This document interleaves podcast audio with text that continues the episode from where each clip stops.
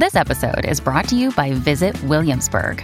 In Williamsburg, Virginia, there's never too much of a good thing. Whether you're a foodie, a golfer, a history buff, a shopaholic, an outdoor enthusiast, or a thrill seeker, you'll find what you came for here and more.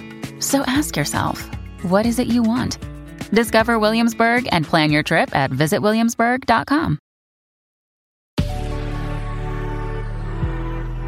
Good risings. I'm Jackie. And I'm Bryan. And this is Grateful Grains. Welcome back. This week, we're talking about Bryan's favorite subject of all time adventure. It is my favorite subject. And it's not just the act of adventuring itself, it's also the mindset.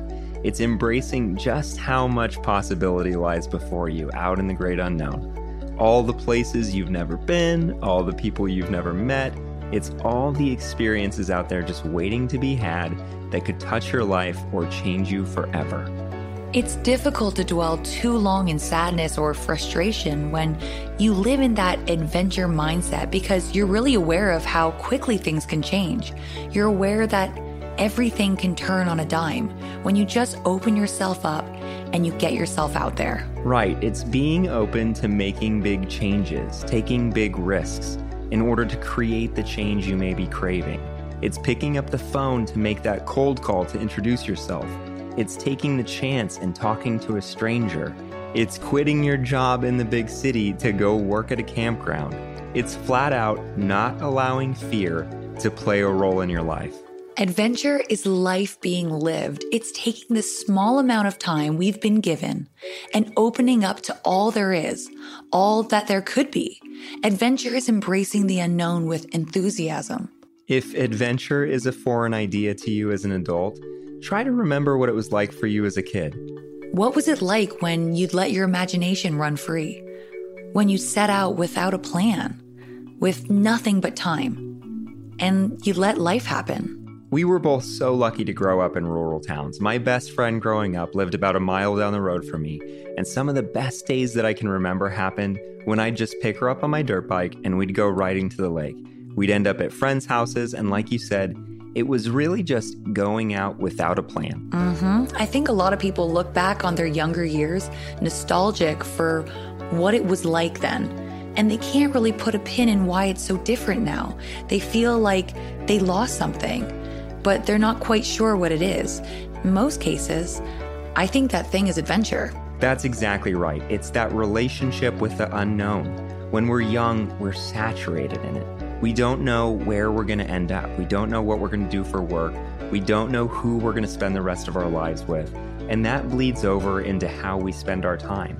There's a freedom available to us that we deprive ourselves as adults. That being said, and I think this is something people don't really realize, Adventure is something we can take back. That kind of freedom is something we can have even as our lives become more settled. It's always available to us. You know, we have to allow ourselves to be stuck. We can make the decision to get unstuck. We can change anything and everything at the drop of a hat. It's just a willingness to embrace the unknown again. Human behavioral scientist Jon Levy has spent his career studying the science of adventure.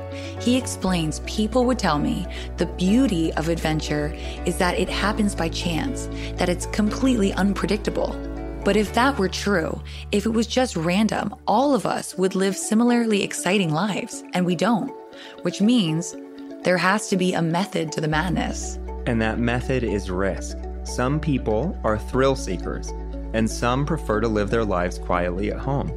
Some are willing to stay at the same job, stay in the same town, stay in the same relationship. It's clear which of those two types of people will experience more adventure. It's not to say that either is better than the other, it's just different. Right. So obviously, people who prefer to stick to what's familiar are limiting their options. They're closing themselves off from the potential of unusual or novel experiences by remaining in a familiar environment with familiar people, places, and things. So, Jon Levy came to the question what do constraints provide us by limiting options? He started embarking on intentional adventures. In one instance, he went by himself to Nice, France he took the final train in for the night with nowhere to stay. He didn't speak the language. He decided he would either convince a stranger to take him in for the night or he'd sleep on the street. And by 2 a.m., he was convinced he'd be sleeping on the street.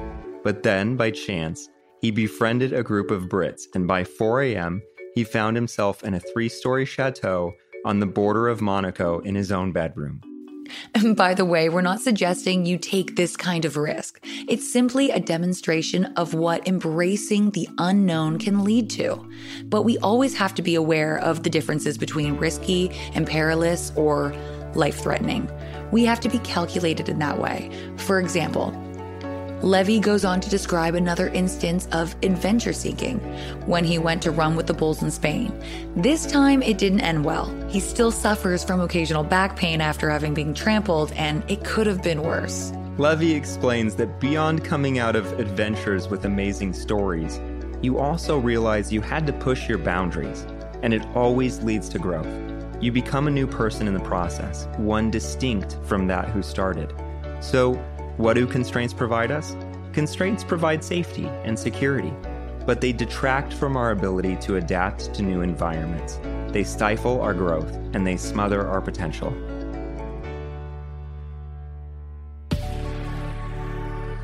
Remember, we love hearing from you.